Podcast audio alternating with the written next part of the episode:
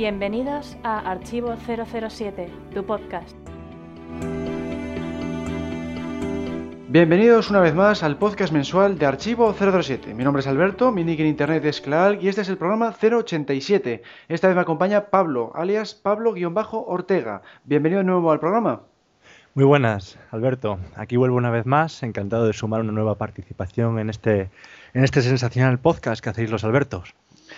Pues nada, vamos como siempre con las opiniones de los oyentes. Opiniones de los oyentes. Han opinado Vesper 007, Rapsodia 154, Klaalk, Pablo-Ortega, Miles Messerby, Jaime-Lazo, Pablo Arrieta, El Santo, Selasor, Javier Martini Royal y David Moore. Lo que más les ha gustado ha sido, sobre todo, el debate y la sección de las noticias. La verdad es que el, debate estuvo muy bien con este nuevo formato que hemos puesto de, enfrentamiento entre películas y, estuvo, vamos, bastante reñido, ¿verdad, Pablo? Pues la verdad es que sí. Además, la estrategia que llevaron a cabo tanto Gonzalo como Ricardo, pues fue muy acertada, porque centraron el debate en las virtudes de la película que defendían en vez de criticar a la de su oponente. ¿Ocurrirá lo mismo en el debate de, más adelante? Pues luego lo escucharemos. Luego lo veremos, correcto. Seguimos con el podcast. El espontáneo. El elegido de este mes ha sido Luis Fernández, con el nick arroba despistao1. Acabo de enterarme por el telediario de que el Big Ben va con retraso. ¿Os suena? Justo el año en que vuelve Spectra. La verdad es que ha estado muy gracioso este comentario, Luis, por eso te hemos elegido. Un comentario muy original que coincide con lo que se vio en Operación Trueno. Y bueno, pues a los demás os recordamos que para aparecer en esta sección, pues basta con que dejéis vuestros comentarios en los diferentes sitios en los que estamos. Estamos en archivo007.com, luego tenemos un foro que está en archivo007.com barra foros, y luego tenemos varios sitios en las redes sociales Facebook, Twitter, Google YouTube, Instagram y LinkedIn. Pasamos ahora a las noticias.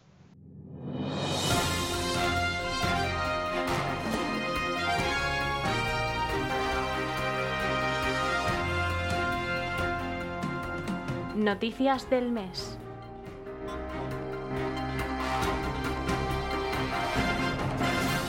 El primer sábado de agosto, justo cuando nosotros estábamos celebrando la tercera convención anual, se inauguró un paseo de la fama en el Pit Gloria, el restaurante giratorio utilizado en 007 al servicio secreto de su majestad, y a este evento acudieron George Lazenby y John Glenn, entre otros integrantes de la película. Por lo que he visto en el vídeo, pues es un evento que fue realmente espectacular, porque fueron muchos miembros de, la propia película, y claro, nos hubiera encantado estar ahí, pero nos pilla un poco a desmano, ¿verdad, Pablo? Sí, la verdad es que nos pilla a desmano, pero bueno, la verdad es que tenemos la suerte de, que todo lo que ocurre alrededor del mundo en pocos minutos ya está en tu ordenador doméstico. Entonces, pues hemos tenido la oportunidad de verlo prácticamente al día siguiente de que ocurriera y, gusta muchísimo pues eso, ver a, ver a Lazenby, ver, ver a los integrantes que, compusieron esa gran película que fue el Servicio Secreto de Su Majestad. Y seguimos. Con motivo del lanzamiento de la nueva novela Trigger Mortis, previsto para el martes 8 de septiembre, se va a instalar una exposición interactiva en la librería Waterstones de Piccadilly, en Londres. Estará dedicada a objetos de los años 50, época en que transcurre la historia, e incluirá un juego de códigos secretos para abrir una cámara secreta con la obra. Esta exposición se inaugurará el lunes 7 de septiembre y permanecerá abierta hasta el domingo 13. Pues eh, por lo que he ido viendo, parece que la historia de Trigger Mortis comienza dos semanas después del final de la novela Goldfinger. Así que estaríamos sobre el finales de los años 50, por el año 58-59. A mí me parece muy acertado ambientar la exposición en esa época, pues para sentirse uno dentro de ese mundo, interactuar con el libro, para poder llevar a cabo el juego de códigos secretos, pues también es una cosa que, me parece acertada y además me parece inaudito que se haga con, nuestro querido personaje, exactamente. Y bueno, por lo demás, lo que nos atañe a los fans de aquí de España, y, más si cabe a los que somos unos enamorados del personaje literario, pues espero que, pronto sepamos eh, la confirmación de que se va de que se va a publicar aquí en España y bueno, con, qué editorial. ¿Y tú qué opinas, Alberto? Sí, es lo que nos falta por saber, a ver cómo va a ser aquí en España, porque claro, esto nos pilla también muy lejos. Es una pena que no, no se hagan cosas parecidas aquí, aquí en nuestro país, pero bueno, por lo menos los ingleses sí que lo van a disfrutar y además en un sitio fantástico como es el Waterstones de Piccadilly, que es una librería de cinco plantas en la que he podido estar en este pasado mes de agosto. ¿no? He estado en agosto por allí y de hecho me compré un libro de James Bond sobre el camarógrafo Alec Mills, que participó en varias entregas de Roger Moore y claro, es que tienes allí de todo. Es una librería fantástica y muy apropiada pues, para este tipo de eventos, claro. Claro, es que sí. Luego tenemos el Museo de Cera de Londres, el famoso Madame Tussauds, contará con los seis actores Bond en una nueva exposición el 17 de octubre. Sean Connery tendrá la misma apariencia que en Desde el con Amor, George Lazenby, pues como en su película única, al Servicio Secreto de Su Majestad, Roger Moore se aparecerá al, que vimos en la espía que Timothy Dalton un poco como las dos películas, Pierre Rosnan como en, Mañana, El Mañana Nunca Muere y Daniel Craig como en Skyfall. Pues yo aquí también he estado precisamente en agosto en el Madame Tussauds, es un, museo extraordinario porque tiene más de 300 figuras de cera y más aún pues si te ponen personajes tan queridos como James Bond. Aquí eh, cuando yo he ido pues solo estaba Judy Dench y, Daniel Craig, pero si meten a, todos los James Bond pues claro será fantástico para los fans. Es una pena que no me haya coincidido. En mi caso había una exposición sobre Star Wars, pues bueno en octubre será de James Bond y nada, pues a ver si alguno de nuestros agentes del foro pues nos informan de ello porque eh, tenían previsto ir por esta época. Y bueno, ¿qué te parece a ti, Pablo? Yo he visto, hemos visto las fotos gracias a, que están puestas en el foro y la verdad es que la calidad es tremenda. La calidad es tremenda, nada comparado con las chapuzas que han hecho aquí en Madrid, donde no entiendo cómo los personajes reales no han denunciado por el destrozo a su imagen. Hemos visto, pues como bien has afirmado, el Sean Connery de Desde Rusia con Amor, idéntico, prácticamente idéntico, eh, así como el Josh Lazenby, pues de, fin, del Servicio Secreto de Su Majestad, de Roger Moore de la Espía que Mamó. El Dalton, yo creo que es el de. Eh, el mejor, ¿eh? De alta tensión. Es el de alta tensión, yo creo el que de alta tensión, básicamente por, por, por, el volumen del pelo. Mm. Y después también el de P. Brosnan. Yo tenía la duda de si era el. O hemos tenido en el foro la duda de si era el de GoldenEye o el del Mañana Nunca Muere. Mm. Parece ser que sí, que es el del Mañana Nunca Muere pero sea como fuere, la calidad es espectacular. Y ya digo, porque los hemos visto, digamos, formándose, o sea, todos de color gris, sin, sin pintar, porque de lo contrario diríamos, joder, han hecho un fotograma, gana, han, mucho cortado, han cortado el cuello y los han puesto. Son, están sensacional. Así que lo bueno es eso, que aunque lo ponen a partir de octubre, eh, va a continuar en el tiempo, así que oye, si por lo que sea vamos eh, o uno se va en adelante a partir de octubre a Londres, pues oye, tiene aquí una oportunidad de, de no solo hacerse una foto pues como está la Judy Dench y Daniel Craig, sino cada uno con el bon que, digamos es su favorito, cosa que antes, hasta ahora, o hasta mejor dicho, hasta el 17 de octubre, pues uno no puede hacer. Mm. Y seguimos. El próximo 26 de octubre se celebrará la esperada Premiere de Spectra en Londres. El evento tendrá lugar, como viene siendo habitual, en el Royal Albert Hall a las 6 de la tarde, hora de allí. Lo más interesante es que existe la posibilidad de pasar por la mismísima alfombra roja que los actores y otras celebridades, pudiendo hablar con ellos y tomando una copa antes de terminar la noche. La empresa organizadora del evento, Flag in the Sand, pone a la venta entradas para esta opción al precio de 3.900 euros. Y si eso os sabe a poco, entonces podéis adquirir una entrada que incluya la fiesta oficial posterior. En este caso, el precio de las dos cosas sería de un total de 5.139 euros. Oye, si tienes unos durillos ahorrados, pues digamos, y eres fan de la saga, pero fan fan, ¿eh? Pero muy fan. pero muy fan. De eso que dices tú, pues tengo 5.139 euros y no tengo otra cosa que tirarlos aquí. o que invertirlos aquí. En un solo día. Pues, oye, en un solo día y en unas pocas horas, pues oye, pues puedes eh, vivir, digamos, una experiencia que, vas a recordar toda tu vida. Porque no es ya el hecho de estar junto a Bon, junto a Penny, junto a M, es el hecho de estar también junto a Mónica Bellucci, que hay muchos que son fan de Mónica Bellucci y como hombres vemos sus virtudes. Entonces, pues yo creo que, oye, lo que decimos, si eres muy, muy, muy, pero muy fan y además eres de, pasta, pues oye, creo que aquí tienes una grandísima oportunidad de ver la Premier pues desde otro punto de vista. Mm. ¿Qué opinas, Alberto? Pues ¿Tú eres de los fan, fan, fan que les sobra 5.139 Pues no, euros? soy fan, pero no tanto, ¿no? Y no tan adinerado como para ir a, a esa- a ese evento. Pero claro, sería pues eso, un- una cosa extraordinaria. Es una, está muy bien que esté tan abierto al público, porque normalmente estas cosas eh, es solo para famosos, pero esta vez lo han abierto al público, aunque claro, se han pasado un poco con el precio, pienso. Por muy lujoso que sea ese día, pues me parece un poco exagerado. Y bueno, pues podrán ir solamente pues, los, los fans más pudientes. Y bueno, en cuanto a Spectre, pues no ha habido spoilers este mes, así que vamos a pasar directamente a la sección de archivo 007. Todo sobre James Bond en Club Archivo 007. podcast sobre el mundo del agente secreto en Club Archivo 007. eventos para los fans del espía en Club Archivo 007.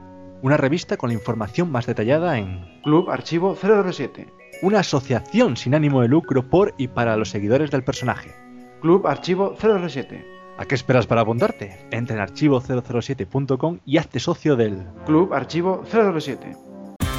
Te esperamos en archivo007.com, la mejor web de James Bond en español.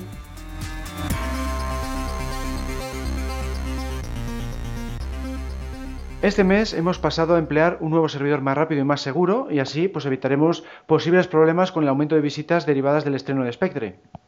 Al mismo tiempo hemos superado la increíble cifra de 3.000 fans en Facebook. Gracias a todos por seguirnos en las redes sociales. En as.fm llevamos 190 preguntas respondidas, otra cantidad muy considerable. Os animamos a que sigáis lanzándonos cuestiones a través de esta web. Ya está en abierto la tercera y última parte de la charla sobre insertos, impartida por Ebardo en las primeras jornadas eh, bondianas de Santander. Luego nuestro compañero 58, en conjunto con Gonzalo, alias GGL007, entrevistaron al presidente del club de fans de James Bond italiano y publicaron el vídeo en YouTube. La traducción estará disponible en la revista del club de este mes. Nuestro compañero Alberto Bond publicó hace tiempo una serie de gameplays sobre el videojuego Nightfire. Pues bien, ahora ya está en abierto el episodio 1 de estos vídeos con los que podréis ver todos los niveles del famoso título. También hemos publicado en abierto tres vídeos de la pasada tercera convención anual, en concreto la intro, el vídeo sorpresa y el resumen. En cuanto a vídeos solo para socios, tenéis los bucles creados por mi compañero Alberto en exclusiva para la convención. Y ahora vamos con la biografía de Dave Bautista, uno de los nuevos actores de Spectre. Biografía del mes.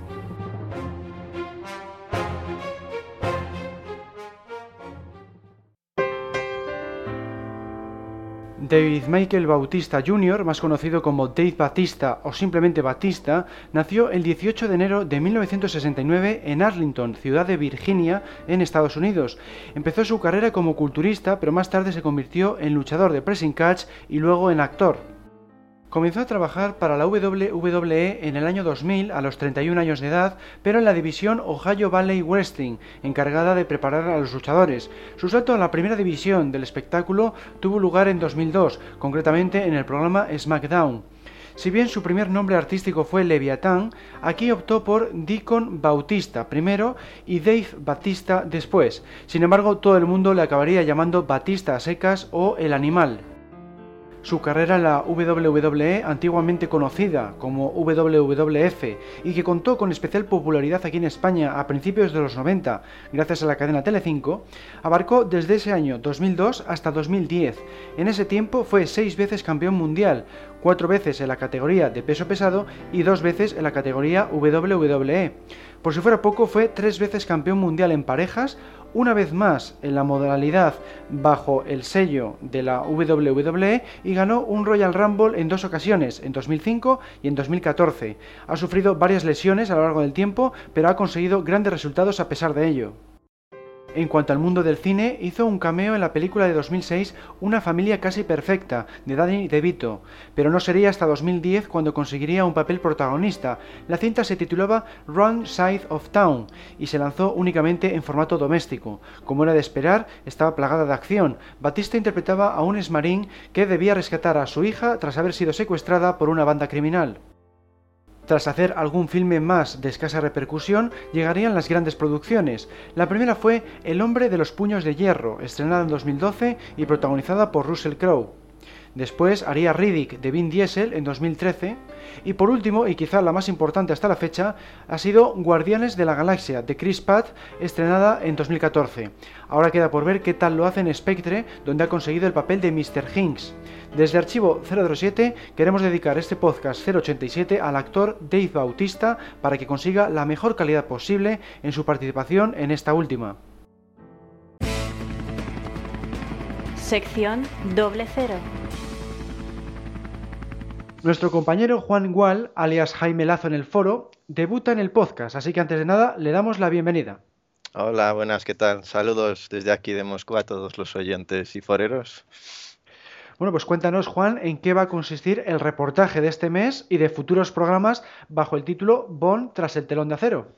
Vale, pues la miniserie Bond tras el telón de acero es una serie de análisis, reportajes de libros, películas, series de televisión en los que se trata una temática bondiana y se interpreta, se reinterpreta el personaje de Bond o se inspiran en Bond y que fueron creados dentro de la mentalidad de Europa del Este, ¿no? Entonces, la finalidad de estos reportajes es traeros material nuevo, material que es difícil de encontrar en España o que solo tiene una tirada dentro de los países del bloque oriental, por así decirlo. Entonces, digamos que todo va a ir girando en torno a cómo se ve Bond en los países de esta zona. Mm, pues eso está muy bien, porque es que en nuestra web no hay mucho de esta temática, eh, entre otras cosas por lo que has dicho de que solo está en esas regiones. Y bueno, pues háblanos un poco en qué consistirá esta primera parte, la que vamos a hacer hoy. Entonces la primera entrega de Bond tras el telón de acero os traigo un libro titulado ¿Quién es usted? Agente 007 con el subtítulo ¿Dónde esconde el MI6 al verdadero James Bond? El libro tiene como objetivo averiguar en quién se inspiró Ian Fleming para crear a su gran personaje 007. El libro es de un autor ruso, se llama Mikhail Janov, y solamente está disponible en ruso, pero en el foro vais a poder encontrar un resumen muy detallado por capítulos en español. Eh, a partir del análisis de cuatro posibles candidatos, en el libro en el libro además se cuenta la historia del MI6 y las relaciones entre los servicios secretos de espionaje inglés y soviético. El libro tiene tintes un poco de conspiroparanoia y barre mucho para lo que es casa, para Rusia, ¿no? para el KGB pero no obstante es un libro muy interesante, sobre todo los capítulos que están dedicados al prototipo de James Bond. Entonces, el autor comienza hablando de su afición por el mundo del personaje y de la afición que se formó gracias a James Bond. Entonces, como muchos de nosotros, ¿no? Empezamos viendo James Bond y pues, nos interesa el tema del espionaje. Y a este autor de niño, pues le dice que le bastaban con las películas, pero que poco a poco empezó a ahondar en la temática del espionaje. Hasta tal punto que él se plantea un trabajo que es descubrir el origen del personaje 007, para lo cual comienza investigando a través de un libro sobre la historia de los servicios secretos ingleses que se publicó en Reino Unido.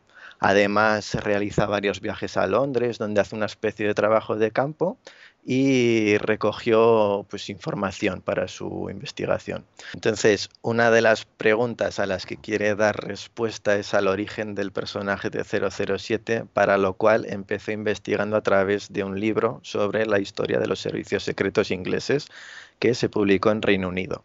Después realiza varios viajes a Londres donde hace una especie de trabajo de campo y recogió información. Pero para resolver el tema del ensayo, el autor dice como que no le hubiese hecho falta ir a Londres, porque él tenía mucha información aquí en Moscú, muchos contactos suyos y todo eso. Entonces nos presenta el libro como la estructura de su investigación, como la historia de su investigación, paso a paso como él la realizó. Bueno, pues entonces ahora vamos a ver esos cuatro prototipos de Bond en los que habla en ese libro. Bueno, pues ¿cuál es el primero? Vale, el primero que nos propone es Lauren de Arabia. Es un arqueólogo inglés especializado en la Edad Media y puede que lo conozcáis más o menos por la película homónima. Entonces trabajó en Francia, en Oriente Medio, donde se enamoró de la cultura árabe. A grandes rasgos, al estallar la Primera Guerra Mundial, Lawrence de Arabia es movilizado al ejército inglés y posteriormente lo ficha el Departamento de Inteligencia Militar por sus conocimientos de árabe. Como el canal de Suez tiene mucha estrategia para Gran Bretaña, porque es un paso obligado de barcos, es destinado allí. Entonces, posteriormente le reasignan a una misión para infiltrarse tras las líneas turcas otomanas y con el objetivo de contactar con varios jeques árabes y realizar una serie de ataques contra el Imperio Otomano, generalmente de tipo guerrilla. Bueno, y ahora la pregunta es, eh, ¿podría ser Lawrence de Arabia el prototipo de James Bond? Pues según este autor hay cosas que comparten como el trabajo en solitario tras las líneas enemigas, que se ve necesitado pues, de inteligencia, de valentía, y también ambos han trabajado en operaciones peligrosas donde pues, se demuestran sus habilidades para salir de situaciones muy comprometidas. Pero hay una serie de hechos en la biografía que lo alejan de 007. Uno sería la simpatía hacia los problemas sociales, hacia lo árabe en este caso, porque estaba muy preocupado por el pueblo árabe y se llegó a enfrentar al gobierno colonialista británico en Oriente Medio. Entonces eso derivó en problemas con el MI6 o el Servicio de Inteligencia en ese tiempo. Y Laura Staraway además no tiene una vida social tan prolífica como la de James Bond, nunca se caracterizó por tantas aventuras románticas con mujeres. Por eso el autor lo decide eliminar como posible candidato. Pues sí, en, unas cosas sí, en otras cosas no. Y bueno, pues ahí está la, la, idea que nos propone el autor. Y bueno, ahora vamos con el segundo prototipo. El segundo prototipo es Sidney Reilly. Era un espía inglés, aunque colaboró también con agencias de Alemania, de Japón y con la comunidad exiliada de la Rusia imperial, los blancos, ¿no?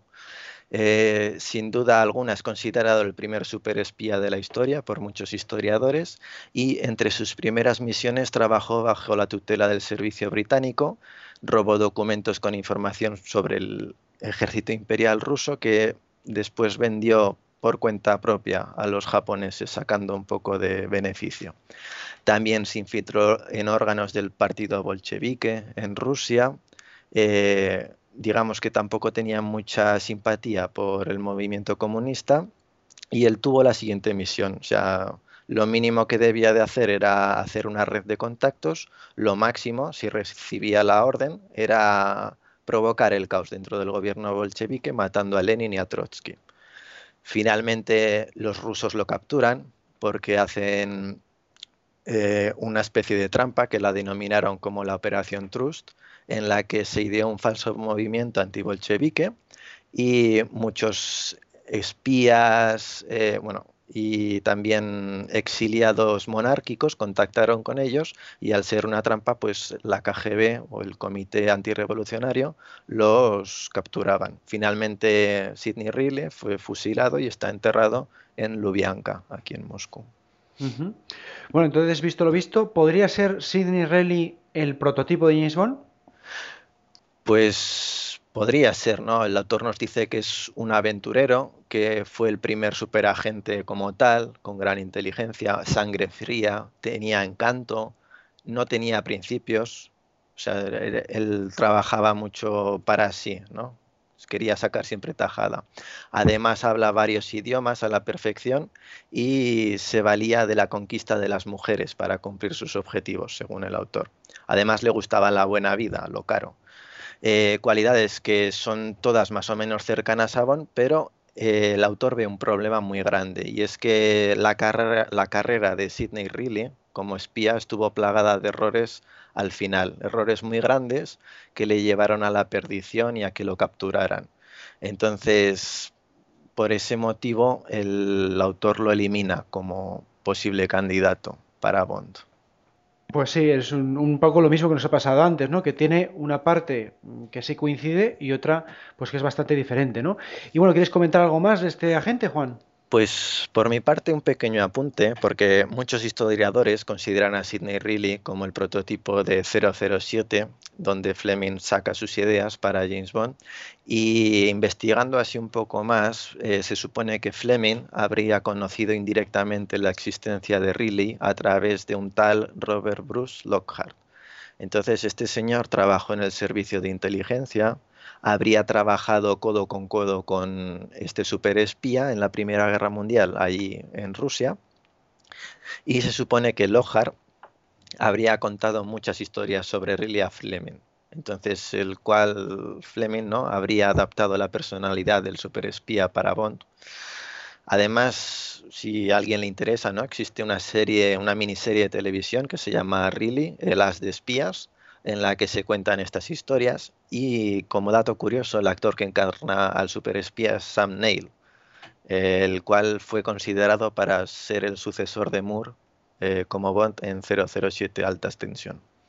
Ah, pues fíjate que, curioso, hay una relación ahí bastante curiosa entre la saga de Fleming, digamos, y la saga cinematográfica en, ese, sentido.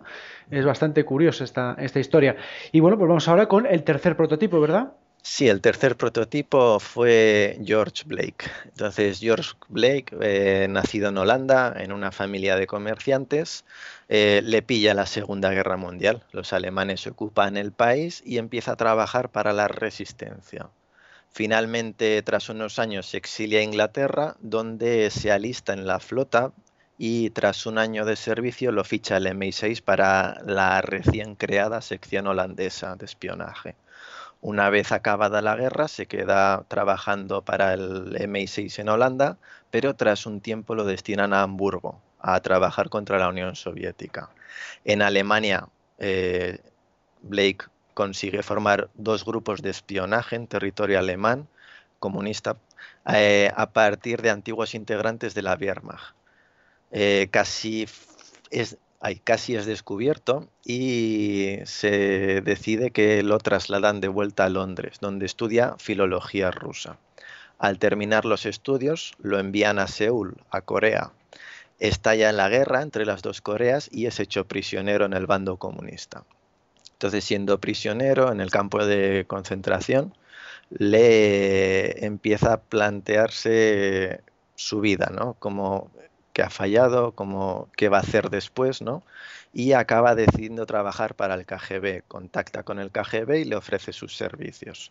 En el 53, Blake vuelve al Reino Unido y se incorpora al MI6 de nuevo, ya como agente doble.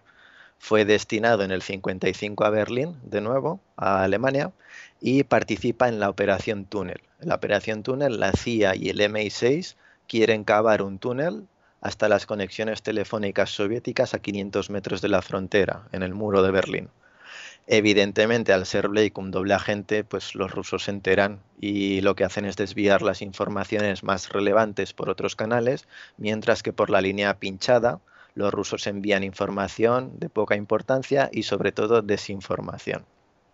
En el 56 los rusos descubren, entre comillas, esta línea pinchada y termina la operación para Blake.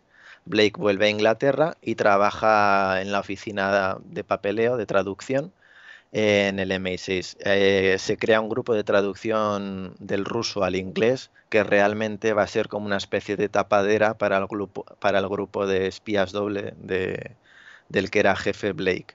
Entonces, en el año 60 se le destina a Líbano para aprender árabe, pero al cabo de unos meses Blake recibe una llamada y dicen, oye, vente para Londres. Resulta que lo habían descubierto todo y lo juzgan. Eh, la condena es que es encarcelado a una pena de 42 años y Blake sobre todo es famoso porque él ideó un plan de fuga. Se fugó con la ayuda de varios reclusos y consiguió escaparse de la prisión. De tal modo que realmente se escapó él solo, pero parecía que lo había querido sacar el KGB. Al final, pues eh, Blake se va hacia Alemania, eh, consigue escapar, contacta con el KGB y vive en Moscú trabajando para el KGB como especialista en MI6. Murió el año pasado, o sea, aún estaba vivo hasta hace poco, y durante su vida como espía descubrió a 400 agentes del MI6. pues es una historia realmente increíble y podría valer para una buena película de espionaje. Es realmente. De hecho, hay, de hecho, hay películas basadas en la fuga. Yo recomiendo que echéis un ojo en Wikipedia. Ahí hay mucha información sobre, sobre Blake. Bueno, pues ahora, teniendo esta peculiar historia de fondo, ¿podría ser George Blake el prototipo de James Bond? Pues el autor dice que sí, ¿vale? Entonces, de hecho, el autor considera más factible a Blake que los dos anteriores que hemos mencionado, que digamos son los clásicos. En primer lugar, Blake a sí mismo se describe como un agente en solitario, como un James Bond. Y en segundo lugar, eh, Blake aseguró que se reconocen las películas en los libros de 007. Tiene varias características comunes como la inclinación al riesgo, la sangre fría, participación en misiones temerarias, encontrar la salida a cualquier situación difícil porque casi lo pillan en Berlín, entonces se escapó por los pelos.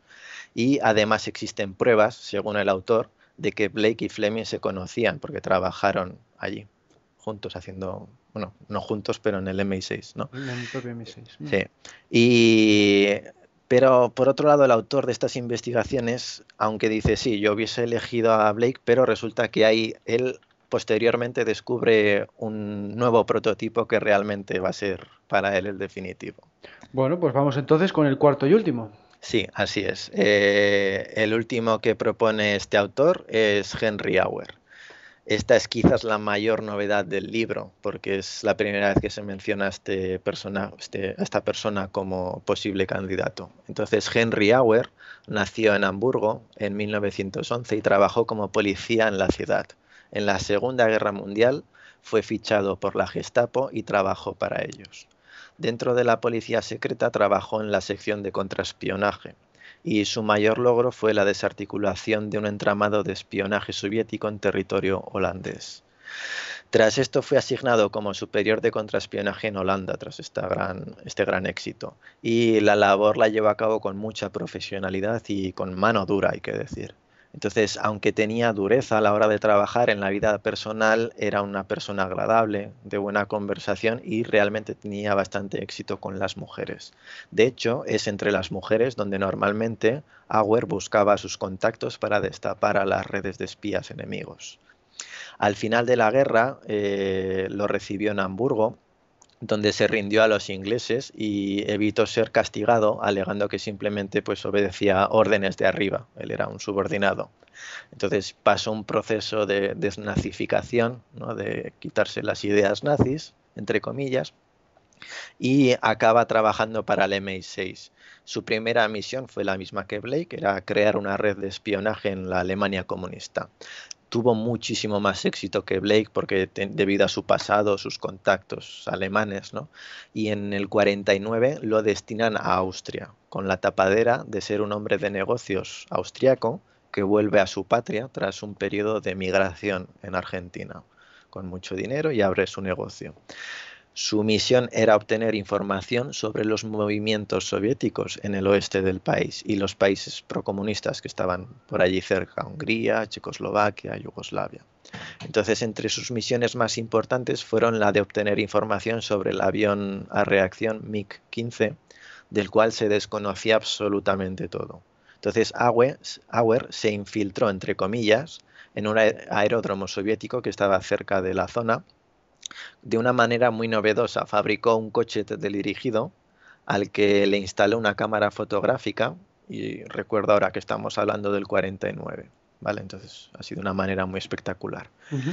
Obtuvo las primeras fotografías de este avión para el MI6 y un éxito total. ¿no? Y en el 57 la misión, el MI6 la da por terminada y lo manda de vuelta a Inglaterra, donde trabajaría en la oficina como analista. Y resulta que es este ambiente de oficina que todos los compañeros le mira mal, porque realmente nadie olvidaba que era un antiguo miembro de las Gestapo y que por culpa suya muchos compañeros del MI6 habrían caído. Entonces, un ambiente malo y esto es lo que le llevó a Auer a dar sus servicios a los soviéticos en el 58 sin recibir nada a cambio, simple, simplemente por venganza personal. De nuevo, por esa época empiezan los problemas en Alemania y el MI6 se acuerda de que está Auer allí en las oficinas haciendo papeleo y le mandan a la zona comunista. Auer logra crear de nuevo una red de espionaje con muchísimo éxito, pero ya trabajando como agente doble. Al mismo tiempo los soviéticos, a su vez, ¿no? destapan una segunda célula del MI6 y la intentan eliminar. No obstante, el MI6 decide que esta segunda célula no debe de caer y prefieren descubrir a Auer. Pero, ¿cuál es el problema? Que los soviéticos tampoco quieren capturar a su agente doble. Entonces, finalmente lo que hace el KGB es organizar una especie de teatrillo en el año 65 con muchos disparos, muertos, y donde Auer, por intervención divina, logra escapar y consigue huir a Londres. allí en Londres es recibido con honores, ¿no? Como un héroe, porque llega después de todo eso, ¿no? Y finalmente Auer moriría en el 73 y lo entierran como veterano del MI6. Pero ¿qué resulta después? Pues resulta que en el año 80 un agente alemán que consigue fugarse confiesa que Auer en realidad era un agente doble. Y ya destapado todo el pastel, pues el MI6 decide no hacer nada, se evita un escándalo en vista ¿no? de que la gente está ya muerto. No quiere destapar nada. pues también es una historia realmente curiosa, que, de, mucho interés y, bueno, que seguro que también habrá o películas, o novelas o cosas inspiradas en ello, porque es realmente espectacular. Pues realmente hay muy poca información sobre este Auer. Bueno, y entonces, según todo esto que acabamos de ver, ¿podría ser Henry Auer el prototipo de James Bond? Según este autor, este es el, la persona que se esconde tras el nombre en clave 007 en los libros de Ian Fleming. Entonces, se supone que Ian Fleming conoció a Auer en el MI6 mientras trabajaban allí haciendo papeleo y el MI6 le habría dado permiso a Fleming para entrevistar a Auer y conocer los datos sobre sus misiones en Austria, Hungría, Chequia y Alemania Oriental. Muchas de estas misiones, como os acordáis del teledirigido, del coche teledirigido, pues tenían un carácter bastante inverosímil, pero que quedarían perfectas ¿no? para las novelas de espionaje del MI6 y de un poco así como marketing del MI6, de lo buenos que eran. ¿no? Entonces, por supuesto, Fleming tenía ese visto bueno para escribir sobre Bond y realmente Auer y Bond, digamos que comparten muchas características, ¿no? Lo mujeriego, la inclinación al riesgo, trabajo en solitario, de infiltración, el ingenio, el éxito en las misiones, porque es de los únicos que hemos visto que han vuelto exitoso como un héroe. Entonces, incluso, bueno, como ya hemos dicho, enterrado con honores. Entonces, nunca cayó como agente y por eso es considerado por este autor como el prototipo de Bond. Pues sí, de nuevo hay una conexión ahí con Fleming bastante, eh, bueno, pues que le da más fuerza al, relato o a la posible inspiración. Y bueno, pues eh, de todo esto, así a resumidas cuentas, ¿qué, ¿qué, conclusiones sacas, Juan? Vale, entonces lo que hemos dicho hasta ahora es todo lo que podemos sacar información del libro, pero así por dar mi opinión un poco, yo creo que el autor hace muy buen trabajo. Entonces, los tres primeros prototipos bondianos son bastante conocidos por todos más o menos. Sobre todo Riley, por muchos historiadores, es considerado como la fuente de inspiración.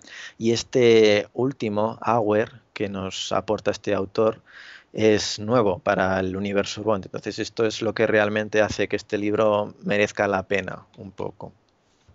Entonces, ¿en cuál de ellos se inspiró realmente Fleming? Para mí es muy difícil juzgar. Eh, la cosa está en que el autor juega con dos bazas muy importantes. La primera es que juega con el hecho de que Fleming, en una entrevista hace mucho tiempo, afirma que muchas historias de Bond son inventadas, pero que existe una base real en ellas y una fuente de inspiración. Y Fleming aseguró que en el 2005 se haría público el nombre del agente en el cual se inspiró 007. 2005 ya ha pasado, 10 años han pasado ya, ¿no? Y la segunda baza con la que juega este autor es con sus fuentes de información en Rusia. Entonces, él tira mucho de trabajo de campo aquí, de contactos. Entonces, llega incluso hay un momento que llega a insinuar, ¿no? Que habló con Blake, con gente muy cercana con él. Entonces, si miramos este trasfondo que el autor se monta, que puede ser cierto o no, en el que a Fleming le habrían dado permiso en el MI6 para publicar las novelas de Bond, que se inspiró en un agente del MI6, pero que nunca se desveló el nombre, ¿no? Porque tenía un pasado oscuro, era un agente doble, ¿no? Y el MI6 por esa razón ocultó el nombre en 2005. Entonces, entonces un poco paranoia, conspiración, ¿no? Y esto da muchas insinuaciones, mucho juego para las insinuaciones al autor. Realmente su elegido como proto James Bond, que es el agente de la Gestapo, que luego trabaja para la MI6 como agente doble soviético, perfectamente encaja dentro de esta historia que él se monta ¿no? como trasfondo. Yo repito, yo no sé si es verdad o no esta historia. Habría que Mm. comprobarlo. Claro, es, com- es complicado porque todo este tema de servicios secretos, pues ya sabemos cómo es, se va desvelando con el paso de las décadas, pero siempre a cuentagotas, no te puedes fiar de todos los datos.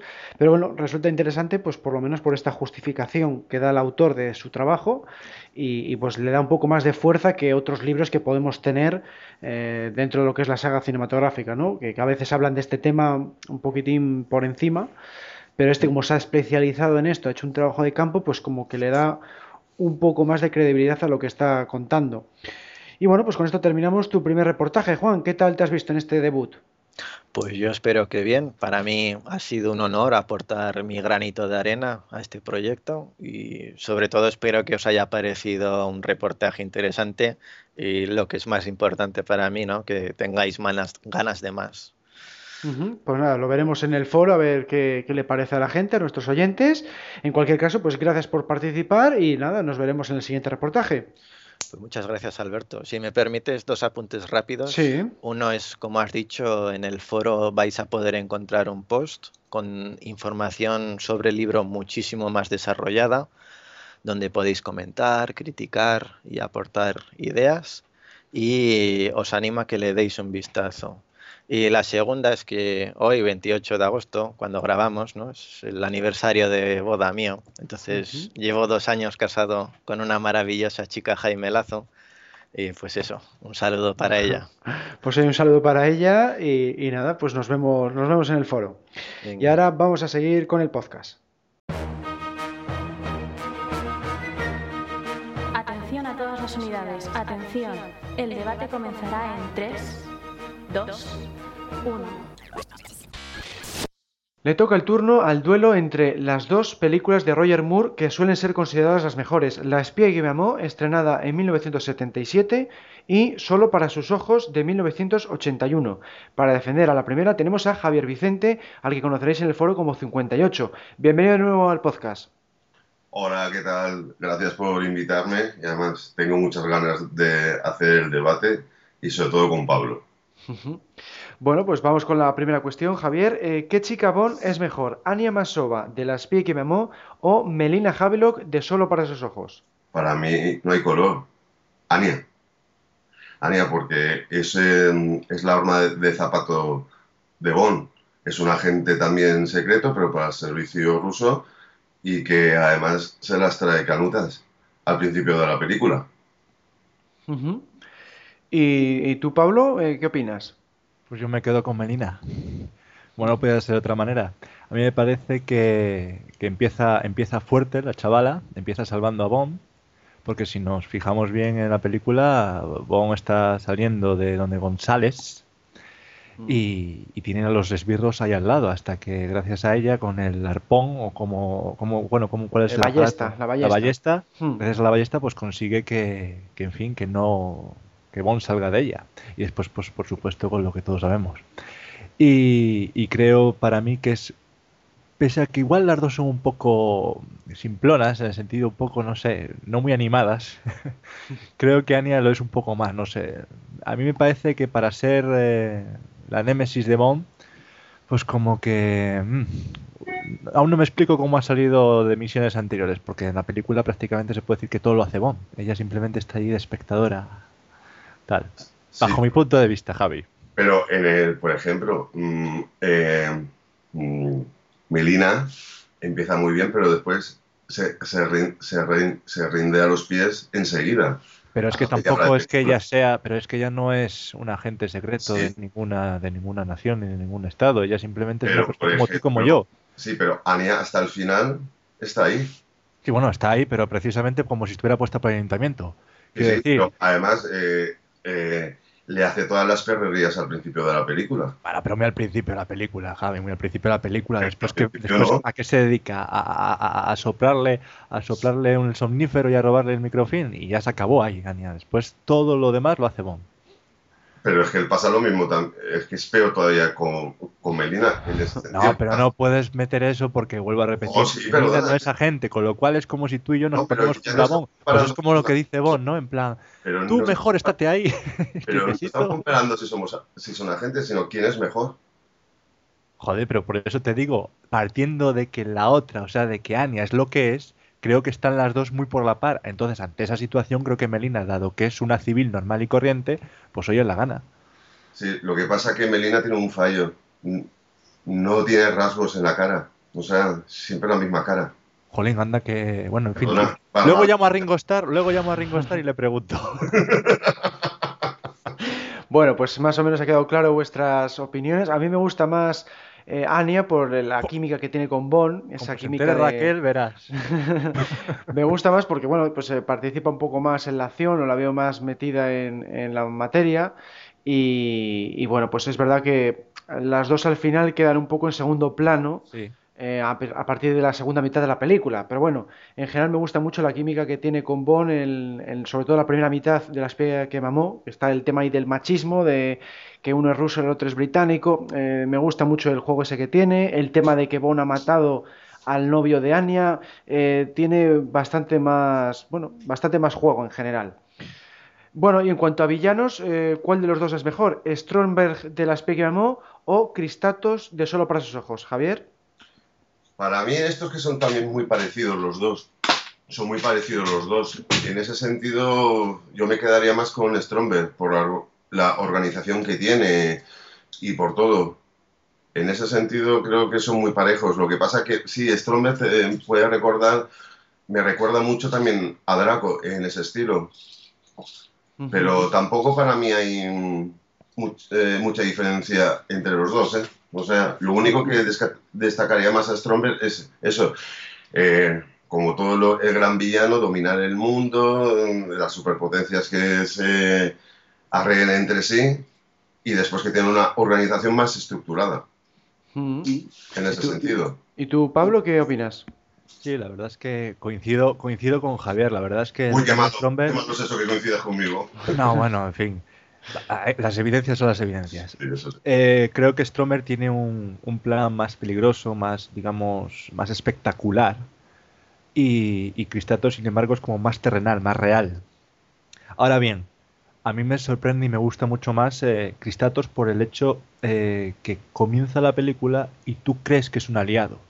O sea, tú crees que está de, la de parte de Bond, mm. mientras eh, que, va avanzando la película y anda, si resulta de que no es lo que pensábamos. Entonces, ese cambio, que después más adelante se vio también con Electra, ese cambio es el que a mí me ha, digamos, hace que prefiera a Cristatos frente a Stromberg. En ese sentido, sí Sí, eh, eh, en ese sentido es verdad. Por eso, entonces. Está genial esa parte de, esa, parte de la película. Eh, está entonces, por eso, por eso digo, entonces, eh, Stromberg sí es un villano, es un.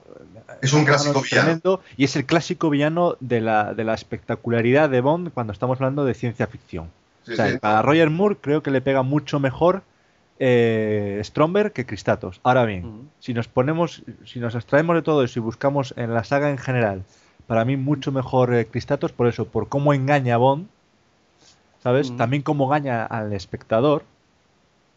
Y después cómo va, creo que, que se lo puso más difícil a Bond que, que Stromberg. Bueno, a mí me gusta más Stromberg porque siempre busco esa espectacularidad del que hablamos, ¿no? Es el clásico villano megalómano que no le vale con ganar dinero, sino que quiere conquistar el mundo, ¿no? Y bueno, pues me gustan mucho las trampas que va metiendo a Bond, que si el, ascensor con el tiburón, que si luego le pega un disparo por debajo de la mesa. Me gusta que tiene mucho más movimiento en ese sentido. Y bueno, lo que sí que está muy bien lo de Cristatos es lo que habéis comentado, ¿no? Que, te piensas que es un aliado y, luego le traiciona. Ese es el punto fuerte de, de, Cristatos. Pero luego, quitando la escena que le arrastra a Bond debajo del agua junto a Melina, pues tampoco tiene, lo deja todo a sus súbditos prácticamente, ¿no? Está más luchando Bond contra los esbirros ah, Prácticamente también Stromer hace eso, o sea, se lo deja. Pero Stromer por lo menos, por lo menos tienes esa fase final en la que, en la que sí que le hace esas dos trampas a, a Bond. Pero bueno, que la verdad es que son dos villanos buenísimos. Yo creo que si juntáramos a ambos en una misma persona, Habría un villano espectacular. Eso sí es cierto, eso estaría genial. Teníamos un villano espectacular. Lo que ocurre es que normalmente cuando ponen villanos de esta de tipo Stonebreak, ¿no? el, clásico eh, megalómano, normalmente sabes que es el malo desde el principio. Es, muy raro que jueguen con las dos cosas en la misma película, yo creo que no, no ha llegado a ocurrir. ¿eh? Bueno, y vamos ahora con los esbirros. Eh, tiburón de la espía que mamó o Kriegler de Solo para los ojos. Javier. Aquí creo que no hay color. Tiburón. Y con eso ya decimos todo. O sea, qué clásico Ali, o sea, qué clásico esbirro se piensa normalmente la gente. Job y Tiburón. Los demás es que no hay color, o sea, la presentación con esas mandíbulas de acero que no hablan toda la película, mm, es que no hay color por ninguna parte. ¿Y tú, Pablo, qué opinas? Hombre, por supuesto, Tiburón, no vamos a, o sea, es que efectivamente, cualquier, cualquier fan de la saga de Bond tiene, como bien ha dicho Javi, a Job y a Tiburón. Pero, oye, voy a romper una lanza. Ya voy a romper una lanza a favor de. inténtalo, inténtalo, inténtalo, inténtalo. Hombre, no, inténtalo no, vamos a ver, es. Eh, vamos, vamos, vamos, vamos viéndolo como, como aparentemente simplemente es un olímpico que está haciendo ahí su, su prueba, pero después vemos que no llegando a las magnitudes de tiburón, pero sí que le vemos cierta fuerza, cierta seriedad. Le veo como un, como muy del literario, ¿sabes? Como te digo, muy un esbirro muy, pues eso, muy del libro, muy real, por así decirlo. Y oye, seamos sinceros, también se lo hace pasar muy mal a Bond. Sí. En la escena final en, eh, en el Monte Cirilo se lo hace pasar muy mal, muy mal. Tiene una tiene una batalla en la cual Bond, pues, vamos, también es verdad que, oye, si fuera si fuera otro Bond, pues igual se, sería más espectacular la escena. Pero hay que reconocer que para ser un esbirro y no tener las magnitudes de tiburón, se lo hace pasar igual de mal a Bond. Pues sí, no, es un esbirro también bastante bueno, tiene todo ese trasfondo también de atleta, le da, bueno, pues un, juego interesante, eh, tiene además la persecución de motos bastante espectacular y bueno, pues tiene ahí un par de escenas, sobre todo eso, la de motos y la del Monte San Cirilo, que, que funcionan muy bien, pero yo también me quedo con Tiburón por eso, porque es muy clásico de, de Bond, ¿no? El típico esbirro eh, imponente, con un defecto físico muy llamativo, como es la dentadura metálica, que al mismo tiempo eh, le sirve como arma, eh, bueno, pues es parte de la iconografía ¿no? de la serie, como habéis dicho, y, bueno, la única pega es que siempre le metieron bastante comedia y ahí lo estropearon un poquito, ¿no? Eh, en ese sentido está mejor Klieger, que es más serio todo el tiempo, pero Tiburón, tanto en el como Moonraker, igual para mi gusto metieron demasiados gags, le podrían haber puesto más serio. Sí, que Tiburón, la verdad es que para mí me parece que la espía que aguanta la seriedad aguanta ese halo de amenaza que después ciertamente Murreker se, se va por completo a partir de la segunda mitad. A partir de la mitad de la película. Pero bueno, yo creo que, que en el por así decirlo, en la memoria de nuestra, pues, pues, pues se mantiene como un esbirro muy letal y muy pasará para la larga de la historia. Bueno, pues turno ahora de los aliados. El comandante Carter de la espía o Columbo de Solo para sus ojos, Javier. Aquí no hay color. Para mí. Oye, pues cómprate una televisión en, ya en color, hombre. Es que por Dios. No, no, la tengo ya en 55 pulgadas, no, no No hay color, no hay color, Dios. No hay color. El comandante Carter, hombre, por supuesto. No, me no, fuera de bromas. Para mí, Topol, eh, o sea, Columbo, me parece que hace un papel impresionante. Un papel impresionante. Para mí, además es increíble cómo lo lleva toda la película. Primero creemos que es el malo, después al, fin, al final es, es el aliado de Bond, con su pequeño ejército de contrabandistas, etc. Me parece que a mí hace un papel impresionante en este sentido. Aunque el comandante Carter tiene lo suyo, pero bueno, yo me quedo, en ese caso yo me quedo con Colombo. ¿Y tú, Pablo? Por supuesto, hay color. Yo me quedo con Columbo, alias Mr. Pistachos, alias el de la paloma. yo, yo me quedo con él por todo lo que ha mencionado Javio. Realmente ha hecho mi trabajo. Pero bueno, también me romper una lanza a favor del comandante Carter, solo, solo por una razón, por el comentario que hace cuando Anya está en la ducha. Es muy buena esa escena. Sí. comentario también. ¿Qué pasa? Eh, claro, o sea, no podemos pasar, no podemos pasar por alto ese gran comentario en plan, ¿qué le pasa, oficial? ¿No ha visto nunca a una persona ducharse? Entonces, eh, pero sí, efectivamente, creo que por el protagonismo eh, que tiene Mr. Pistachos me, me, quedo con él. Mm, sí, yo también votaría por el mismo porque tiene pues mucha, mucho protagonismo en la película, da mucho juego, eh, participa en escenas de acción, en fin, es uno, para mí es uno de los mejores aliados de toda la saga, me atrevería a decir, porque es, es fantástico y metió el toque ese de, de estar tomando pistachos que luego le sirven para que si se acercan los aliados pues pisen las cáscaras, Mm. tiene detallitos bastante interesantes y es un, un aliado como mejor formado que otros, que pasan como más desapercibidos, ¿no? Columbo es un personaje con el que te quedas, ¿no? Sí, también en la película tenemos, por ejemplo, a Ferrara. Lo que ocurre es que Ferrara, pues a- apenas claro. es una anécdota en la Es una película. anécdota, Claro. la Es una anécdota, Es prácticamente más, no- más secundario, mucho más Exactamente, o terciario o cuartiario. Sí, sí, sí, tiene muy pocos, muy pocos minutos en pantalla. Bueno, vamos ahora con la acción, el, el apartado de, fundamental también de la saga. Eh, ¿cuál consideráis que es la mejor escena de cada película, Javier? Aquí yo, por esto... ¿Hay color o no hay color, Javi? Bueno, a lo mejor en- en- en color azul la escena, pero a mí la escena del Lotus me parece espectacular. Tú cuando ves la película le dan un Lotus y dices, hombre, ha cambiado de coche, bueno, vale, bien, es un Lotus. Pero toda la escena de la persecución con, las, con la moto, con el helicóptero, después que se queda sin sitio y dice, ¿a dónde va Bond? ¿Pero a dónde va? Pero si nada más hay agua. Y de repente ves que el coche se convierte en un, Anfibio, sí. en un anfibio, me parece que es, eso es espectacular. Eso es una de las cosas, de las retinas que se te quedan, o sea, como el coche de Goldfinger o como la escena del Lotus del agua. Me parece que toda la escena está muy bien, la persecución, el camión por medio, que no hay sitio, que pasa, que no sé qué. Mm. El Aparte, chascarrillo, el chascarrillo de Moore. Sí, a- a- aparte del famoso saludo, Tantas ¿sabes? plumas, que queda bien, plumas pero y me, no pudo volar. ya, ya. Pero me parece que es espectacular esa escena. ¿Y Pablo, con cuál te quedarías tú?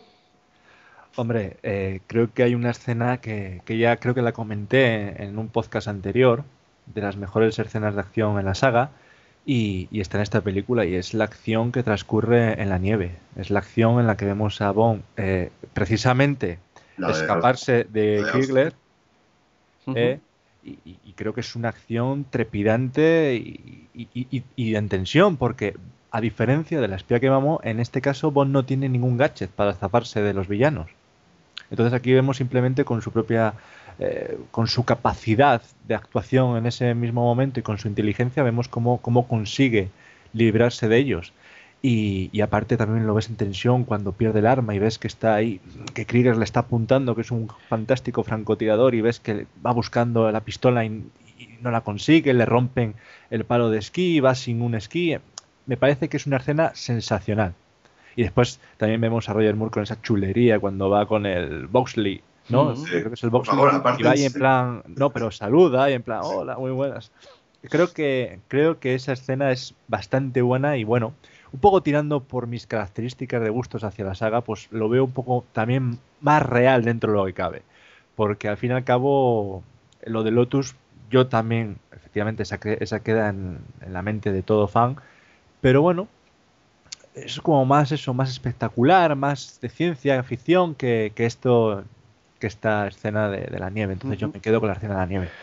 Bueno, pues yo, yo votaría por otra escena de la nieve, que es el, el teaser de la espía que llamó, que está también muy sorprendente porque no te esperas que en el último momento vaya a utilizar un paracaídas, ¿no? Yo cuando lo vi por primera vez, pues me dejó con la boca abierta y, y deseando ver más películas de James Bond. Fue una de esas escenas que me animaron mucho a, a seguir comprando las, las películas en VHS, todavía no había visto todas, y me pareció trepidante, la canción espectacular, eh, todo, lo tiene toda esa escena y por eso está muy, muy bien considerada dentro de la saga. Pero bueno, en cualquier caso, también me gusta mucho esta, de esta película, la del Lotus. Eso, eso está, eso está creo claro. que esa le gusta a todo el mundo. Sí, sí, sí. Todo el mundo fan de la saga creo que le... No, creo que además le- fue la primera peli fue la primera película que yo vi, que siempre eh, lo he contado, la primera película que me llevó mi padre y a mí lo que se me quedó después de tantos años fue la escena de La escena. Lotus. Ujú. Es que por supuesto. Bueno, y en cuanto a diálogos, ¿con cuál os quedaríais, Javier?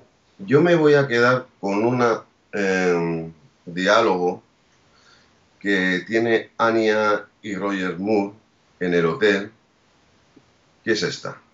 A ver. Es muy bonito. Oh, es austriaco. Lo compré en Bergarten. ¿Bergaste? Sí, estaba allí esquiando. ¿Cuándo fue eso? Hace unas tres semanas. ¿Por qué?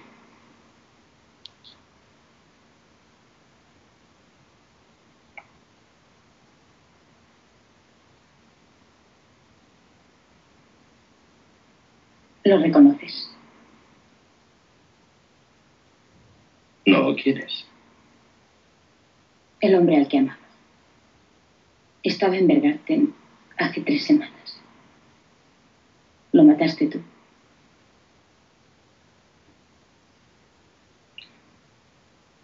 Cuando alguien te persigue esquiando a 60 kilómetros por hora con la intención de meterte una bala en la espalda, no tienes tiempo de fijarte en su cara. En nuestra profesión nos jugamos la vida. Tú y yo lo sabemos. Él también lo sabía. Se trataba de él o de mí. No tuve alternativa, sí. Yo lo maté. Entonces, cuando terminemos esta misión, te mataré. Pues para mí es esta. Vamos ahora con esto. Un aplauso porque se ha oído muy bien, además. Ha Se ha quedado oído muy bien y además es una Muy buena lesión. es una es un diálogo sensacional y, y, en fin Además- muestra la dureza de la saga, yo creo. Y además, eh, porque aquí Bond, eh, eh, lo que cuenta es lo que es un espía, o sea, te dice, es que no tengo tío, o sea, es yo o él, o sea, te está contando lo que es un espía de verdad. Mm, Lo, lo que es un espía, o sea, la función que es un espía, dice, yo no tengo momentos para ver si es amigo, si es enemigo, si es un momento. Es lo que te dice. Y a mí esa, y a mí esa escena me encanta.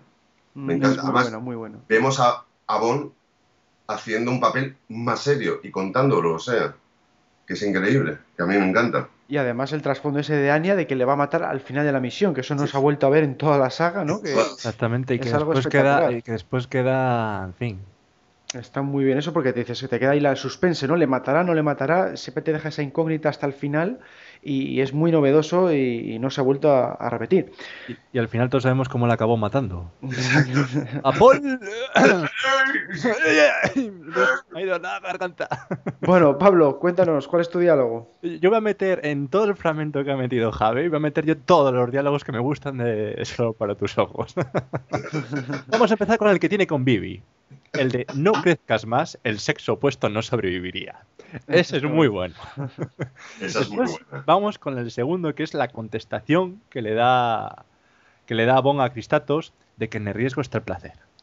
Cuando están en la en la escena jugando a las cartas y dice debería de plantarse no sé qué, no sé cuánto, tal cual, y Además, contesta Bon. Ese En el lema, riesgo está el placer.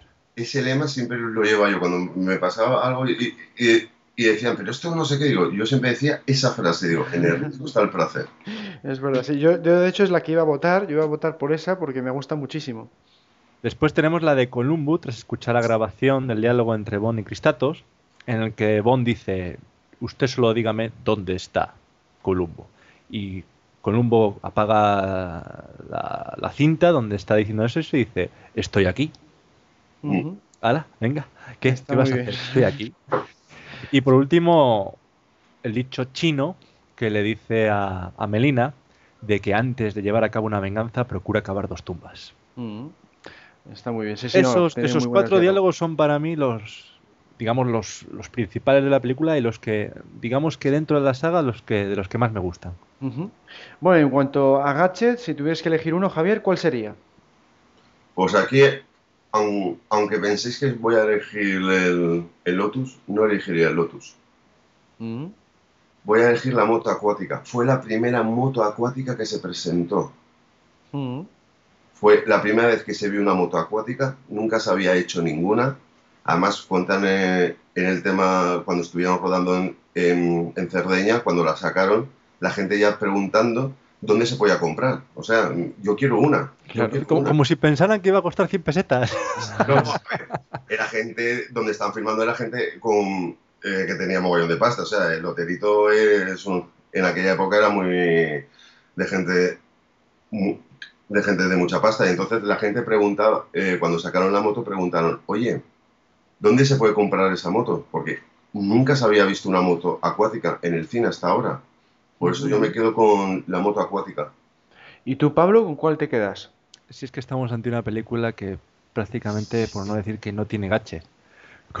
Con, lo cual me quedo con el mejor gache de todos, que es la inteligencia de Bond. Y, y que demuestre que solamente él, solamente con sus habilidades, ya puede eh, conseguir la misión. Ese para mí es el mejor gadget. Pensé, que ibas a elegir, pensé que ibas a elegir el reloj. No, no, porque el reloj prácticamente es anecdótico. Oye, Bon, que tienes ahí un mensaje de, la primera ministra. Nah. Entonces eso, para mí el mejor gadget de todos es que es mm. Bond, James Bond. Eso es. Bueno, pues yo me quedo con el coche submarino de la Spy Memo, por lo que hemos comentado ya, que es muy sorprendente el verle lanzarse al agua, no, no te lo esperas y luego toda la transformación posterior está muy lograda para ser en el año 77, es, es, muy sorprendente y toda la escena que va después ¿no? de persecución submarina pues me encantó. Y bueno, pues para terminar, Javier, ¿por qué crees que La espía que amó es mejor que solo para sus ojos? A ver, eh, mejor para mí no hay ninguna mejor que otra, o sea, son dos buenísimas películas. Lo que pasa es que yo creo que esta para mí es la Goldfinger de Roger Moore es la Goldfinger de Que sepas que perdió. la encuesta es verdad, que lo comentaremos después. A ver, pero si miráis es la tercera película, la más espectacular hasta el momento, etcétera. Y después con todos los problemas que tuvieron con esa película, con todos los problemas que es la ruptura mm, de Kubi con Sadman, después McCrory otra vez por medio. Eh, Una película anterior que no tuvo todo el éxito esperado. Exacto, una película toda anterior, o sea, nadie esperaba que, hicieran un film así. Y, después, claro, era la primera película de Kubrick, solo, ya, de solo, o sea, de estar solo. Por eso creo que, por ese término, para mí me parece que es una gran película. Lo tiene todo, tiene gaches, chicas, eh, acciones espectaculares, tiene un, un gran, o sea, tiene un villano clásico como era Goldfinger, lo tiene todo en ese sentido, y diálogos también. Y bueno, y Pablo, ¿cómo defiendes eh, solo para los ojos? Voy, aquí voy con todo el arsenal. Aquí voy con todo el arsenal. Estamos ante una película seria, una película, digamos, la más seria de, Roger Moore como James Bond y la más que se pueda asimilar al literario. Se recuerda a Tracy. Bond mata a Blofeld. Hay dos Lotus Sprit una emocionante persecución en un dos caballos, porque una cosa es ir en un Aston Martin o en un Lotus y otra cosa es ir en un dos caballos. La sorpresa de ver quién parece el villano y quién finalmente lo es. La escena de esquí. Bond cumpliendo la misión sin usar gadgets, demostrando su calidad como 00 y su inteligencia. Eh, una escena de casino. Hay escena de casino y en la vamos no. Y Bond jugando a las cartas y, en fin, demostrando la, suerte que tiene y lo bien que se le da. Bond haciendo gala de su sibaritismo. Como ha ocurrido en Desde Rusia con Amor, aquí también demuestra que entiende muchísimo de vinos y, en fin, digamos que instruye. La escena de la playa, que me recuerda muchísimo al servicio secreto de su majestad. La muerte de Locke, para mí la mejor escena de, Roger Moore. Esa como el tira por el barranco. La tortura en el arrecife, que está sacada de la novela Vive y deja morir. La subida a San Cirilo, creo que no hemos visto a un Bond que lo ver en la cara de Bond el sufrimiento al subirlo.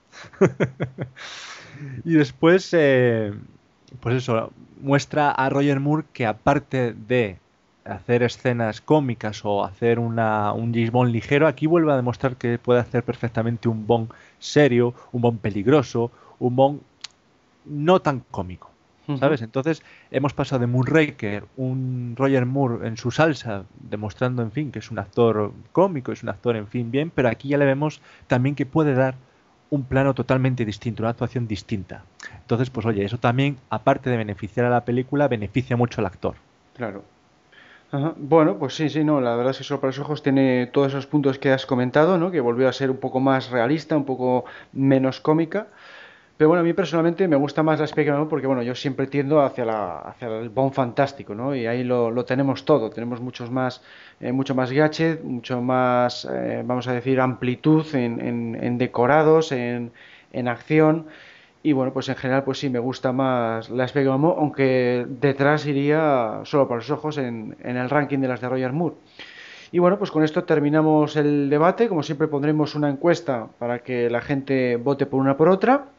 Y ahora vamos a hacer eh, un pequeño reportaje sobre la tercera convención anual. Descodificando eventos. Vamos a hablar un poco de cómo fue nuestra tercera convención anual que se celebró los días 1 y 2 de agosto en Madrid. Y bueno, pues aquí aprovechamos que tenemos a Javier, alias 58, que fue eh, uno de los organizadores. Eh, casi todas las actividades tuvieron lugar, como siempre, en el Hotel NH Alonso Martínez. Y todo empezó con una presentación a cargo de Joan, que es el presidente del club. ¿No es así? Pues sí, eh, nuestro querido y, idolatrado M nos hizo la presentación de, cómo había ido, o sea, cómo había, cómo había evolucionado en este año eh, la web de Archivo 007, montando el club, etcétera, además de los famosos premios que ganamos, los Fans Awards, etcétera. O sea, fue muy maravilloso y después con una grata sorpresa para la gente que, no, que lo desconocía, que fue la entrega de los, de los premios honoríficos, que creo que fue un bonito detalle por nuestra parte para todas esas personas que durante este año y durante muchos años han estado apoyándonos de alguna manera en otra, mecenas, no mecenas, etcétera. Yo creo que fue muy, muy interesante y estuvo muy, muy emotivo. Y luego, pues, eh, impartí yo una charla sobre Cavi Brócoli. ¿Qué te pareció, Pablo? A mí me pareció que estuvo muy interesante porque en una, apenas una hora que a mí sinceramente parecieron 20 minutos de lo, digamos, de lo que me gustó y de lo que estaba impuesto en ella y de lo bien que lo explicaste, se me hizo rapidísima. y, la verdad es que estuvo muy interesante porque generalmente tenemos un poco de, de conocimiento, pero ya de lo que es Cavi en su etapa Bond. Antes de su etapa Bond, prácticamente digamos, salvo tú que te has puesto a leer la biografía y los que lo hayan hecho, eh, no teníamos ni idea de, cómo había sido su infancia, de cómo había sido, digamos, los primeros años en el negocio. Y la verdad es que estuvo muy interesante porque, porque se habla, hablaste de ello y la verdad es que, aparte de las anécdotas que siempre cuentas en las charlas, la verdad es que fue muy amena y, creo que a todo el mundo nos encantó. Creo que en el foro lo hemos todo lo hemos, lo hemos puesto, estuvo muy bien, la llevaste muy bien y, fue muy interesante. Yo por pues motivos organizativos no la pude escuchar, o sea que cuando salga ya, ya la Pues te la recomiendo porque te va a encantar. Mm. Seguro. Pues sí, en breve ya la publicaremos como siempre en la, en la página. Y bueno, pues después de esto hubo el ya tradicional concurso. ¿Qué te pareció, Javier? El concurso es que a mí me parece espectacular. Cada día te superas. O sea, Espectra, tú no sé lo que vas a hacer. O sea, ya no, ya no tengo ni idea, pero, pero te superas. Eh, estuvo muy bien. Además, creo que la gente se divirtió mucho, etcétera. Eh, Después había los, los clásicos piques entre, entre los grupos. Ah, yo ya la he acertado, yo la sabía. Todo, no sé qué. ¿Eh, Pablo? Sí, sí, me claro. ¿Eh?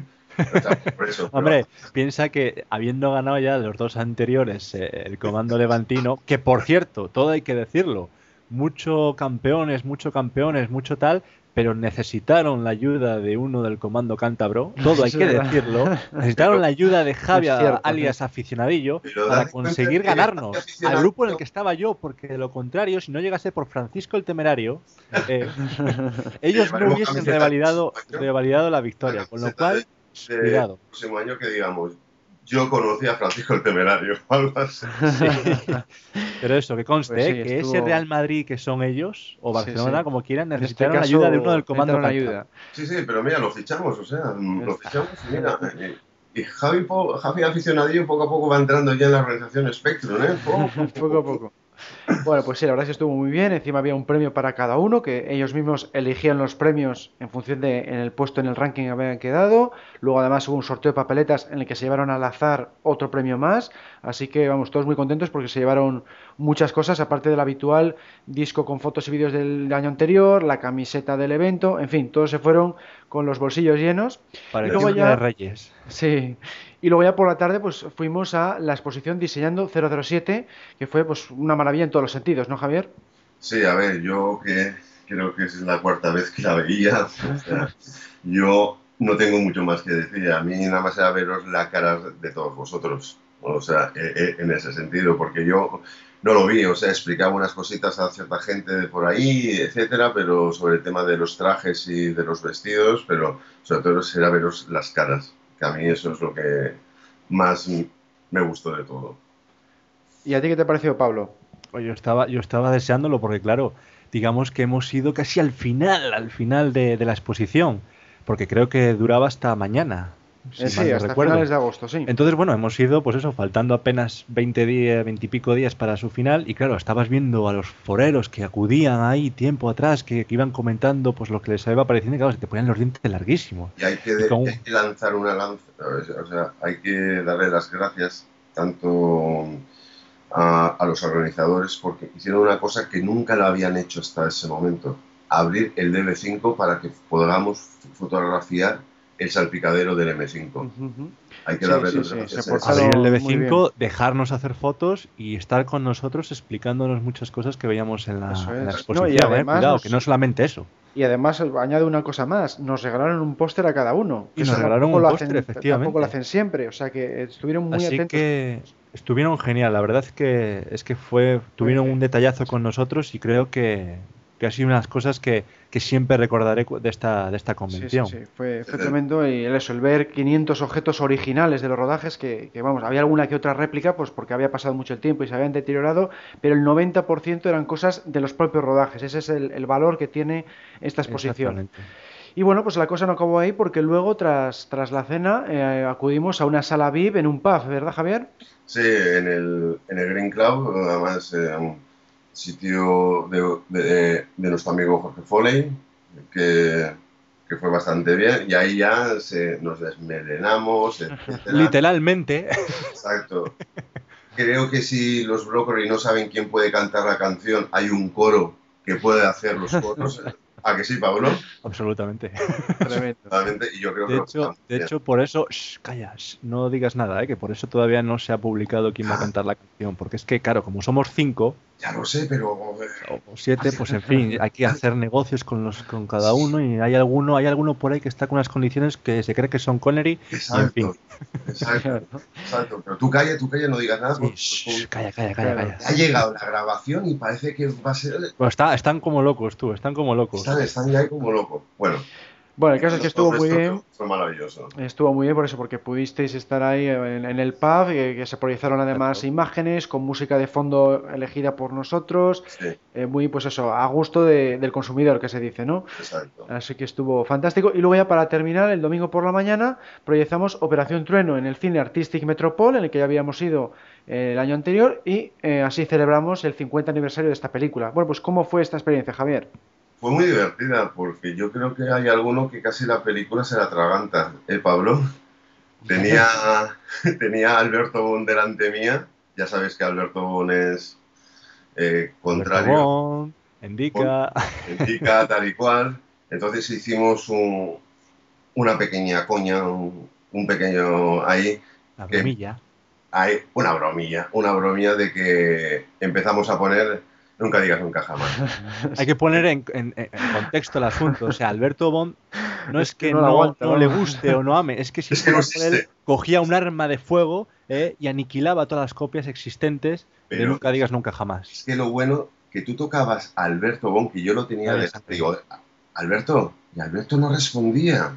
Estaba paralizado. O sea, tú le pinchas, le quemas y tal y cual, y el tío ni se inmuta. Tuvisteis el detalle de no poner de no poner 10 minutos de la película porque es cuando digamos si una persona no recibe riego sanguíneo al cerebro durante 10 minutos le perdemos por completo. Entonces tuviste la honradez y el detalle de poner durante 15 segundos, 20. lo bueno es que Alberto Bon creía que iba a ver nunca digas nunca jamás y el pobre no decía nada. O sea, a mí ahí se me, o sea, y ahí se me puso el corazón como un puño de Bueno, eso, fue cuestión de un minuto, porque luego ya pusimos un cartel, pues perdonando, pidiendo disculpas y demás, y luego pues ya vimos la película eh, en todo su esplendor, en, calidad altísima. Y dejarme decir una cosa que yo, como el año pasado no estuve, para mí fue la primera experiencia de verla y me para mí también.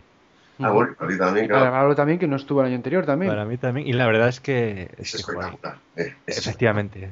O sea, todo, todo se puede decir lo bueno. La gente, tal y cual. Así es como se tienen que ver las películas de James Bond. Y aparte no estamos ante una sala, digamos, como puede ser la de Cinesa o de estas grandes, sino es una sala pequeñuca, es una sala pues que te da pie a ello a como eran los cines an- antiguamente. pero muy verdad- bien adecuada, ¿eh? Muy y bien. muy adecuada. bien adecuada y, y yo lo disfruté muchísimo, yo lo disfruté muchísimo.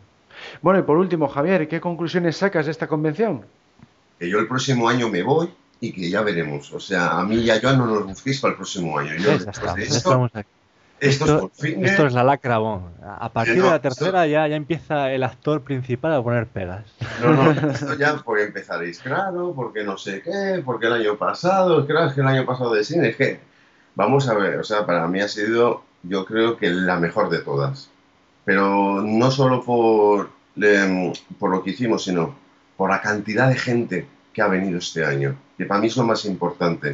Yo la conclusión que saca es que hay, gen- hay fans de James en España. Yo siempre lo he dicho, hay mucha gente de, eh, mucho fan de James en España que no sale, que no sé qué, que, que está en el armario, como aquel que dice, a ver si me entendéis, está en el armario, pero que somos mu- muchos más. Y entonces ver 40 personas yendo juntas, yendo a comer, yendo a todos los sitios, para mí es lo más espectacular de toda la convención. Aparte de la tienda que hubo para comprar, los objetos que trajo Ebardo, Jorge Fori con la, con la réplica de la pistola de oro, Exactamente, es. O sea, es que podemos empezar y, y no parar. Pero para mí esta me parece que va a ser muy difícil superarla. Yo creo que cuando os pusisteis a, a- a- a pensar cómo saldría con todo lo que ya estaba confirmado y todo eso, creo que no llegaría ni siquiera a, a- a lo que realmente fue, porque es que a veces piensas, bueno, seguramente falla algo, es que no falló nada. Bueno, alguna cosita falló, como- Pero no, pues- no creo, yo, yo no la recuerdo. Pero ves, eso es lo importante, que si te la has pasado bien, la gente no Yo la... me lo he pasado, como dirían aquí en Cantabria, teta novicia. Exacto, exacto. Me lo Exacto. pasé- yo me lo pasé genial. Y el año que viene, pues ya sabéis, o nos vamos a Japón, o nos vamos a Un lugar de rodaje, espacio, ¿no? Nos vamos al espacio, Yo o nada más al digo, vamos a un tal Gustav Grace y nos deja su palacio de hielo, yo o, nada más o digo eso, ya o traemos a Mónica Bellucci. Yo ya te digo que estamos mirando cosas ya bastante interesantes. Sí, estamos ya planificando un poco por encima, a ver, a ver si Y hay conseguimos. cosas ya bastante interesantes que si salen son... van a estar muy bien, van a estar muy bien. Sí. Bueno, pues eh, con esto terminas un poco el resumen de, la, de esta convención, eh, en la que hay que destacar, pues eso, que fuimos más de 40 personas, superamos las cifras del año anterior, las actividades gustaron mucho a la gente, eh, como habéis comentado, pues no hubo apenas imprevistos, estaba todo muy calculado, salió todo muy bien. Y nada, pues a- aprovecho pues para darte las gracias, Javier, por organizar el evento y gracias también por participar en el programa. De nada, ya sabéis que cuando puedo yo participo y es un placer. Y bueno, pues ahora vamos a seguir con el podcast. Encuesta del mes. En el podcast anterior comenzamos el primer campeonato de películas. En concreto se enfrentaron las que suelen ser consideradas las dos mejores entregas de Sean Connery, Desde Rusia con Amor y Goldfinger. Y el resultado fue... Desde Rusia con amor con un 64,6% de los votos. Y luego Goldfinger pues, se llevó un 31,6%. Pues la verdad es que un poco sorpresa, ¿no, Alberto? A mí me ha sorprendido muchísimo, ¿no? Un doble, doble a favor de Desde Rusia con Amor. Exactamente, a mí también me ha sorprendido muchísimo. Si bien es cierto que para mí, eh, desde Rusia con Amor es mejor que Goldfinger, ya que es más fiel a la novela eh, y para mí más entretenida y emocionante, y he votado por ello a su favor, pero yo consideraba o pensaba que Goldfinger iba a ganar de calle, ya que.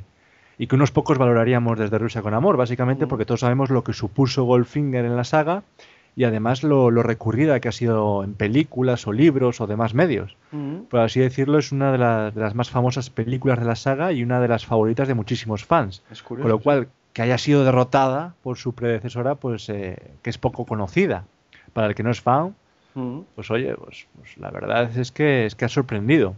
Es curioso, es curioso porque en el resto de páginas, cuando yo he estado mirando las notas de Phil Affinity, de Claro. y tal, Goldfinger suele quedar la primera o, o la segunda junto a Casino. O sea, Exactamente. que es sorprendente el, el resultado, sobre todo tanta diferencia. ¿eh? Sí, porque la verdad, oye, yo, yo ya de por sí pensaba que iba a ganar Goldfinger, pero en caso de poniéndonos en el mejor de los casos, yo pensaba pues eso que iba a andar 51-49 en todo Eh, caso. Eso sí, eso yo también lo ¿sabes? pensé. En caso tal, pero bueno, oye, a ver si con la magnífica defensa que hizo Gonzalo, porque todo hay que reconocerlo, mm. pues sirve para que aquel que no la ha visto o que digamos pues la tiene un poco olvidada o tal, pues que pues que digamos la vuelva a ver y seguramente cambiará su opinión respecto a ella.